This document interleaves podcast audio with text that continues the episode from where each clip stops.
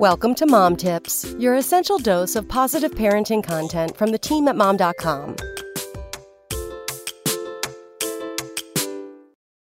It's inevitable. No matter how carefully you choose your words, at some point you're going to say something that will make your teen wish she was from another family. In fact, sometimes even a simple question like, "Are these your pants?" will make her want to stab you. But here are a few things you should never say if you want to avoid ruining your kid's life forever. one. Let me show you how we used to dance back in my day.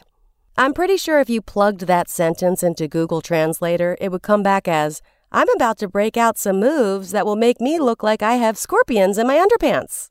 You should save the bump, the hustle, and the funky chicken for your fortieth high school reunion, or better yet, the privacy of your own bathroom. two. Check out my TikTok. Unless you're trying to get everyone over thirty kicked off the internet, let's leave TikTok to the young kids as it was meant to be. Besides, do your kids' friends really need to see you drinking wine and dancing in your bathrobe to I Will Survive? You should stick to Facebook, where it's perfectly acceptable to post inspirational quotes and slow cooker recipes. three. You should try this on. History has proven that current fashion trends are determined by finding the polar opposite of what your parents think you should be wearing. So this means that by waving that dress toward your teen while in Old Navy, you've pretty much guaranteed that she'll head straight for that rack of booty shorts and tube tops. four. You should go out with my friend's son slash daughter. Let it be a rule that you should never, ever try and set your son or daughter up on a date, no matter how many Olive Garden BOGO coupons you have. There's nothing worse than having your mom play matchmaker for you, and if things go badly, it's just one more reason for him to blame his unhappiness on you, along with that TikTok of you that his friends are sharing. five.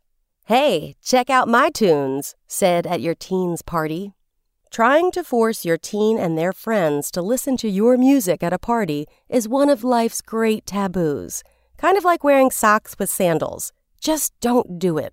Trust me, they're not interested in your Peter Frampton remixes or your collection of lost tapes from Woodstock. Although, if it's past two a.m. and you're trying to find a way to get all those kids to leave, then that collection of Billy Joel's greatest hits should send them running. Come back tomorrow for more Mom Tips. Spoken Layer.